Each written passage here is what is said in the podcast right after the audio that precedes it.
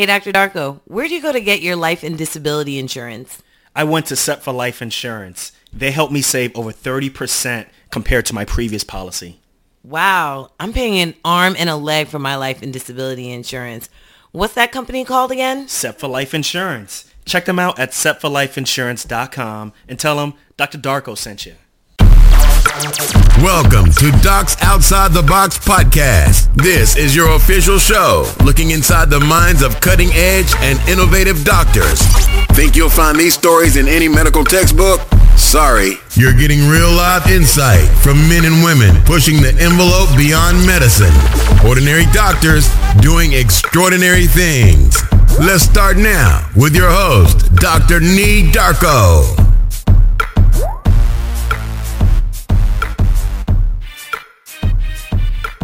Hey docs, are you looking to learn how to become a physician leader? Then Physician CEO is for you. Physician CEO is an accelerated business immersion program designed for physicians and developed by MBA faculty from the Kellogg School of Management at Northwestern University. So learn more at www.physician-ceo.com forward slash DOTB. What's going on, everybody? What's good? This is Dr. Nii we're here with another episode of Docs Outside the Box. It's been about two weeks since the last episode, so I didn't forget about you all. Just a lot of things, a lot of positive things, a lot of big changes happening with Docs Outside the Box, as well as a lot of travel is going on. And as a result, there's been some delay with getting the episodes out. But thank you again for your patience and trust me, I definitely think that you're going to be really happy with the changes that are going on with Docs Outside the Box. Actually, I just got back from Chicago. I went to go visit the Physician CEO program. Remember, it's headed by Dr. Guy Kazarian. He was episode 37. And I got a really good chance to learn about the program really up close, to see all the modules, and to spend some time with the students, find out what attracted them to the program, what they're learning, and also at the same time to see some of the progress that they've made. And as just like last time when we partnered up with Physician CEO, I definitely recommend this for you, especially for you doctors who are looking to develop those entrepreneurial skills as well as to learn more about business. So look, make sure you check out Physician CEO. That's www physician-ceo.com to learn more about it. Also, please check your emails. I'm sending out those Amazon gift cards to the two listeners who I chose who submitted the surveys. I learned a lot from you all. I learned things that you don't like about the show, things that you do like. And like I said in the beginning, this is all part of just a way to rework the podcast and give you more of what you want. And I think you're going to be pleased with, with the big changes that are going to be coming up. So with this episode, this episode is going to be a question and answer, a Q&A from one of our guests. Like I said, you can always reach me via email or social media if you have any questions it's to the point where I get so many questions now that sometimes I respond either via video or now what I'll start doing is I'll start answering the majority of the questions through the podcast. So for this episode, I got Physician CEO as well as Jamie Fleischner to weigh in on the question from our guest. So without further ado, let's get on with this show.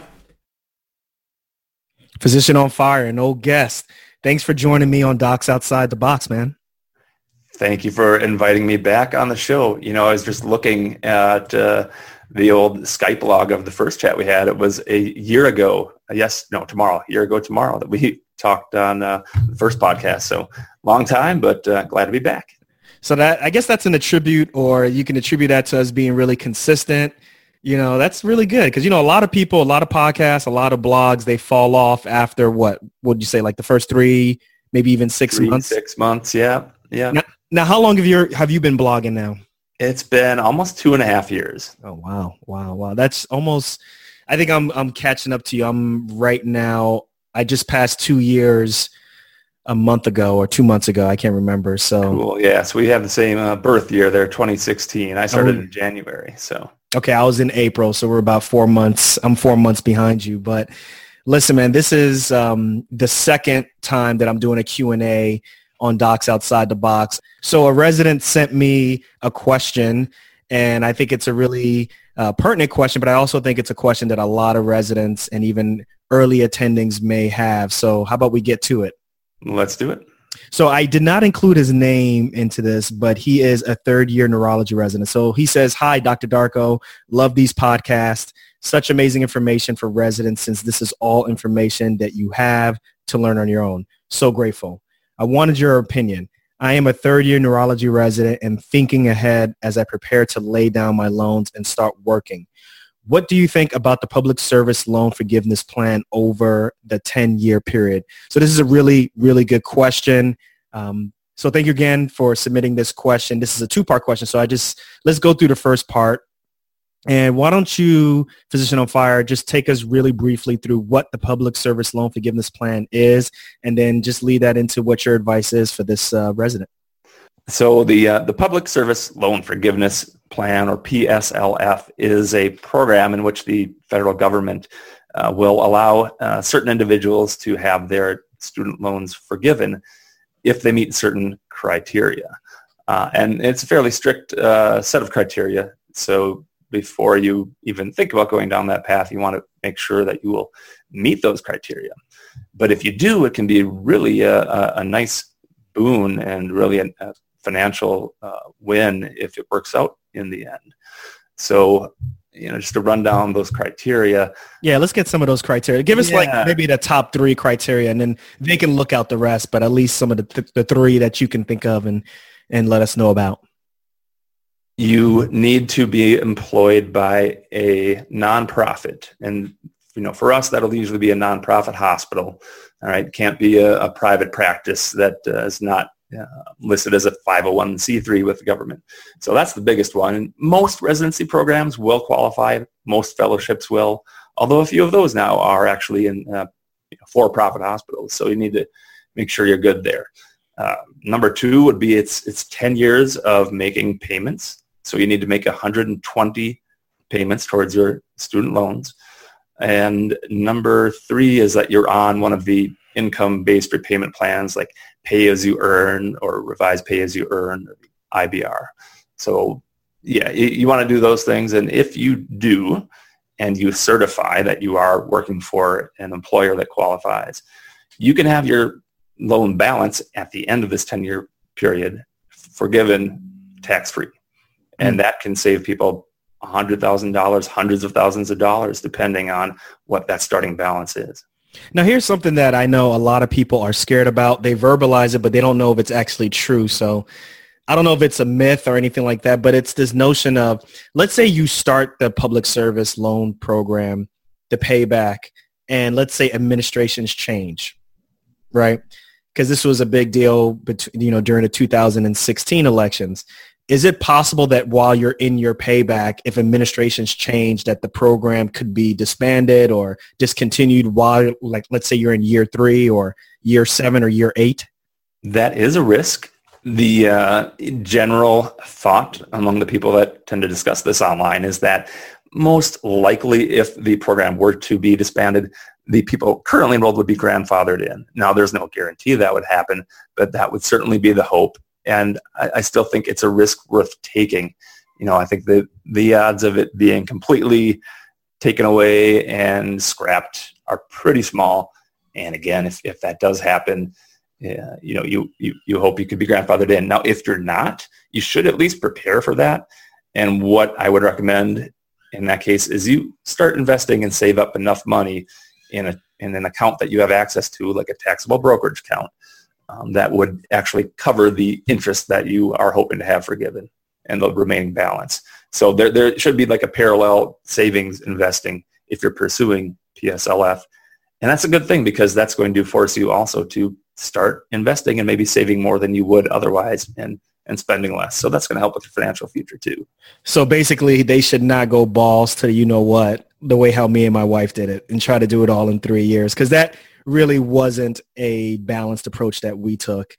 I know most people would say you should probably take a more balanced approach. Sure, right. So you uh, you knew that you're going to have to pay those off no matter what, and so that's kind of a different situation.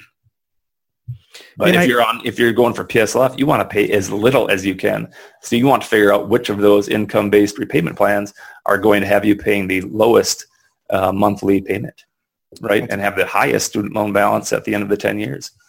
So then at the same time, though, you should be saving either in, like you said, a tax brokerage account or even a high yield savings account, which obviously you shouldn't do the majority of your savings. You should be um, in some form or fashion investing in something that's going to be higher yield. What about the situation, for example, that I did, which is I explained before, balls to the you know what wall, where me and my wife minimized savings, minimized investing into 401ks or into SEP IRAs, um, and really just focused the majority of our income, sometimes as much as 80%, towards student loans. We were able to pay off a lot of our student loans in three years. And the reason why we did that is we knew, okay, if we can sacrifice for three years, that hopefully that's not too much time that we lose ground on the retirement game and we can quickly catch up. What are your thoughts on taking that approach versus taking the public service loan forgiveness plan approach, which is 10 years? Well, first, let me just say congratulations because what you guys did was amazing. I think you paid off what close to seven hundred thousand dollars in student loans over three years, Oh, yeah. or eight, Oh, yeah. or whatever it was. Just yeah, crazy number, and that's that takes a lot of discipline, and it's not easy to do. Um, comparing that to pursuing public service loan forgiveness, I, I guess when you're looking at which option is going to make the most sense for you, I would look at two factors. Number one is just how big are your student loans? Now yours were quite large. That favors PSLF as long as you're going to meet those criteria, which again you weren't going to because you weren't working for a, uh, a nonprofit. Uh, the other factor is I would look at is what is the discrepancy in pay between a typical job in your specialty when working for a nonprofit hospital in an employed situation versus working for a private practice or being an independent contractor like you. So, um, you know, again, your uh, plan of just knocking them all down, just boom, boom, boom, uh, that's a great thing to do if you're not going to go for public service loan forgiveness. And a lot of people do neither, right? Mm, yeah, that's a good point. Yeah, they just kind of just drag them out and uh, kind of hope for the best and hope that I guess in 60, at the age of 60 or 70, they'll be gone. Yeah, you don't want to treat it like a mortgage, right? Um, and as far as for going for investing, I think it's smart to take advantage of of uh, you know say the 401k, you know maybe the backdoor Roth IRA, a few things that uh, are tax advantage that you only get once a year, and you're not going to be able to make up for what you didn't get to put in to a 401k or a Roth IRA in those early years. Um, so I would uh, recommend prioritizing paying off the student loans and trying to get it done within three to five years, um, but not necessarily at the uh, risk of losing a, a, match that your employer might give in a 401k. Now, again, that free money, absolutely. You want to get the free money, and uh, and and you can only do a backdoor Roth 5,500 per year per person, and you, you don't get to go back and and do it for prior years other than the previous year up until April 17th or whatever tax day is. Love it. I love the answers. Thank you very much for getting real. So it looks as though our resident had another question. Um, I love that he's trying to fit in two into one. But basically he says, mm-hmm. also, I know you guys, he's referring to me and my wife, um, canceled your disability insurance and downgraded with better prices with Set for Life insurance. As a resident, would it be wise to forego disability insurance until the absolute end of fellowship, or should I purchase now as a resident? Thanks again, much appreciated. So what, just so the rest of the audience knows, um, what me and my wife did is we did not get rid of our disability and, and life insurance in general. We just basically exchanged our expensive plans for cheaper plans, but we still have disability insurance and life insurance. We used to have cash value life insurance. We now have term life insurance. So um, I'm going to pass the ball to you, Physician on Fire. What say you? Well, I say that uh, term life insurance is almost always a better deal uh, than than whole life, uh, particularly when you have student loan debt. And uh, there are only a few places that uh, it makes much sense to look at whole life, and that's like if you are thinking you'll have a uh, an estate tax problem, meaning you'll have more than $22 million to dole out to your heirs. So Yeah, term life Yeah, is that ain't me. deal there. um, but he didn't ask about that so much as uh, disability. yes. And the question was, should he forego disability insurance as a resident? Um, well, disability insurance is there to cover you uh, and cover the income that you're not going to have. If you do become disabled, then the statistics say that something like one in seven people will um, have a disability at some point in their lifetime. And so you have to weigh the, the risk uh, reward there of going bare essentially without disability. And you can lock in uh, better rates quite often as a resident um, or fellow before graduating to become an attending. Um, and it's also a good idea to look at the rates in different states. For example, if you are in, in training in one state and plan to move to another, the uh, actual cost of the policy may be more in the state that you're moving to or, or maybe less. So I would definitely talk to a broker and, and compare uh, different rates for different places and different points in your career. I think we have a broker in mind, don't you? Well, I had a guest host from one of your former uh, guests on this podcast, Oh, yeah. Jamie Fleischner of Set for Life, and she discussed all the different discounts that are available to physicians for disability.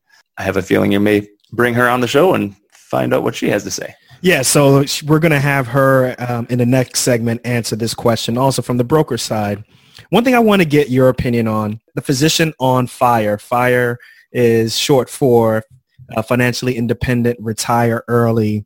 You don't know nothing about this disability or life insurance game, right? I used to have policies. I did. That's not part of your life anymore. I love it. It Tell is us. not. No, that's um, something like four thousand dollars a year that I no longer are, are am paying in premiums because the whole point of these are to give you money to provide for your family or yourself in the case that you are no longer working or no longer living. And once you've saved enough money to cover you or your family's future expenses, then those policies become redundant. So that's one of the many benefits I tout of becoming financially independent is you can start saving money on those uh, policy premiums. Hey, you don't have to brag, man. well, look, man, I really, really appreciate you answering these questions. Why don't you, you know, we're always getting new listeners on the show. Why don't you let the audience know more about you, how they can find about your your blog and uh, learn more about you? Oh, sure. Yep. I'm a 42-year-old anesthesiologist. I'm working part-time now, which I started doing uh, six, now eight months ago. And I started a blog, like we said, two and a half years ago called physicianonfire.com. And that is the easiest way to find me. I also have a Facebook page, a Facebook group for physicians called Physicians on Man, that's a very vibrant group. Yeah, we got almost 5,000 members now and uh, a lot of good conversations happening there on personal finance and issues related to financial independence and physician issues. Uh, and I'm pretty active on Twitter as well, just at physician on fire. Love it. That's love how it. you can find me. Hey, you down to do this again if we get another personal finance question? You bet. Happy to chime in anytime. And now, a word from our sponsor. Understanding how to run a business in medicine will put you at a unique advantage in the future. Whether it's leading a hospital, practice, or starting a new venture, the Physician CEO program will put you in focus from day one. Physician CEO is an accelerated business immersion program developed by MBA faculty from the Kellogg School of Management at Northwestern University. The Physician CEO program provides an intensive MBA-style education made up of modules, with each module covering topics from leadership to entrepreneurial ventures. Because of their individualized structure, each participant leaves the program with their one, three, and even five-year business plan, all designed to function in the real world. If you're a physician who is looking to start your own venture, lead your practice or department, or even start planning for succession out of medicine, then you can't afford to miss this opportunity. Class is filling up. Learn more at www.physician-ceo.com forward slash DOTB. Jamie Fleischner, thanks for joining us on Docs Outside the Box. What's up? Thanks for having me. It's been a long time. I think the last time you were on was episode seven or eight. I can't remember, but it was quite a few episodes ago.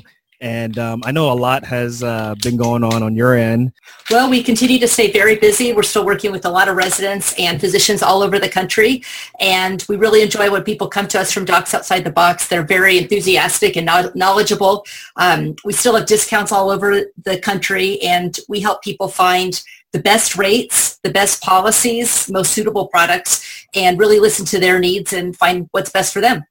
We actually have a question um, from a guest. So the first half of the podcast, Physician on Fire answered his first portion of the question, but actually the second part of the question, I thought that you would be the best to answer this question. So okay. I'm going to go ahead and read it to you. Ready?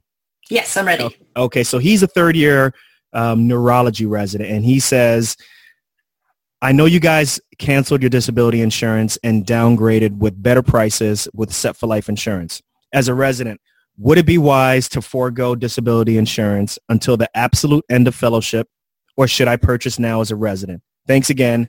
Much appreciated. So he must be referring to an earlier episode that I did with my wife where we talked about how we got rid of our cash value life insurance as well as our expensive disability insurance, but we actually still have disability insurance. So the uh, stage is yours. Go ahead and answer that question.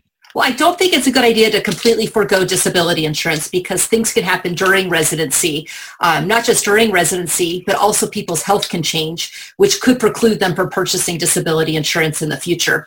So if you're look, you have several years to go in residency, what I typically recommend doing is getting a minimum size policy, such as $2,000 a month, something with a low rate um, that would lock in insurability and still allow somebody to increase in the future as their income increases, but they don't have to answer medical questions questions in the future. So that's really the most important thing, just being able to protect that insurability. So the risk isn't as much a disability occurring during residency, although that can happen, but the risk is also a change in health, which when you're done with your training and now you can't buy insurance, that's a bigger risk.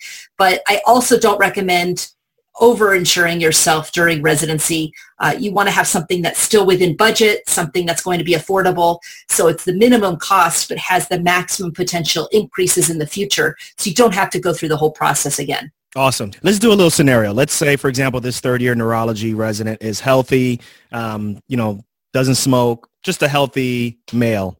He's okay. looking for disability insurance, and you're saying something around the range of two thousand dollars a month. Is yeah. that is that two thousand? If he was to get disabled, he would get two thousand dollars a month. Correct, mm-hmm. tax free. Now, most uh, most residency programs do also have some disability insurance. So, if something happened, he would probably have some benefits through the group as well as the individual. Uh, but two thousand a month benefit again, depending on how old he is, you're probably looking in the range of forty to fifty dollars per month. And uh, that's that's what I wanted to get for you. How much that would cost? Yeah. So it would be too much yeah so for women again depends on if you're able to get a unisex rate or not depends on the medical specialty women it's going to be a little bit more expensive but really you don't you know if you can get something for 40 50 dollars a month especially if you have several years to go it's not going to break the budget but it's going to lay the foundation to purchase more in the future Awesome, awesome. So um, let's say it's a woman though. Let's um, she's healthy. I know there's the pink price tag, right? so the prices are a little bit more elevated for women than men. Um, can you, one, explain the pink price tag, you know, uh, that whole phenomenon, and then also tell us what he or she, well, what she would expect to pay for the same like $2,000 a month uh, benefit? So rates are based on male and female and women pay twice as much as men do for disability insurance. That's both based on claims experience. That ain't fair. well, it's based on claims experience and it's also based on women tend to stay on claim longer. So as a result, their rates are more. Uh, we get a break on the life insurance, we live longer. But on the disability insurance, it's more expensive. So what I generally recommend is trying to find a unisex discounted policy. What a unisex policy means is the rate is the same for men and for women and it's discounted. There are still a couple companies left that do unisex rates for residents. Some companies only do unisex rates for physicians attendings no longer in residency. So if you're towards the end of your residency, you may want to apply as a first year, have the policy start as a first year physician and get those unisex rates. That's what I'm doing a lot of right now in June. We're having the policy start in July. With somebody who's got several years to go, again, I would recommend getting a, um, try to get a unisex policy, minimum size policy. So for that 2000 a month, it might cost 50 to $60 per month. Uh, the other option is doing a $2,000 a month benefit and doing a premium that's called graded. There's fixed rates, level rates, and there's also some companies that offer a graded increasing rate. So if you've got three, four years to go, start with the minimum graded rate. Again, that might cost, you know, 20, 25, $30 per month. Who- Goes up slightly each year. Who would be a good candidate for that? Are you talking about like first year residents or Yeah, so I do that a lot on medical students, first year residents that have you even know, that early, huh? Wow. Yeah, some ha- some do that that early, um, or you know somebody who's starting a you know neurosurgery residency. They've got six years to go. They're not going to have a lot in their budget. They don't need to overinsure. The goal again is just to get the policy um, while you're still insurable, and then you can make the changes at a later time. I love it. I love it. So real quick, I know you mentioned um, you talked about overinsuring. So really quickly, can you tell us what that is? Well, what I usually recommend, whether it's for residents or attendings, whenever you're looking at insurance, you want to insure yourself for how much do you need to have. So you want to take a look at what are your fixed expenses, what's the household income, and if something happens, how much do you need to have? So like right now, I'm working with a lot of people, they're finishing up their training and now they're getting their big incomes. You can insure to that maximum amount. However, not everybody lives off to that maximum amount. So figure out how much you need to have and only insure for that amount. Um, disability insurance is a non-taxable benefit. So you're insuring your take-home pay. Some people live on their full um, take-home pay or they need to, but some people live on less. So if you reduce the benefit amount, that's also going to reduce your fixed costs. Love it. Love it. Okay, great. So I think we pretty much answered his question from from head to toe. So Jamie, once again, thanks for your time. Um, do you want to take a quick moment to let the audience know how they can get in touch with you? Yeah, the best way to get in touch with us is just to go to our website, setforlifeinsurance.com, S-E-T-F-O-R-L-I-F-E insurance.com. Click on request a quote, and that way I'll have all the pertinent information and I can go ahead and start putting together a quote comparison. There's also our contact information on there. Somebody just has a quick question, they can contact us, info at setforlifeinsurance.com, and we're always good about responding right away. Yeah, I've gotten emails back from you like past business hours. I love it. So all the time. well, keep up the good work. thank you. Thanks, Jamie. All right, take care.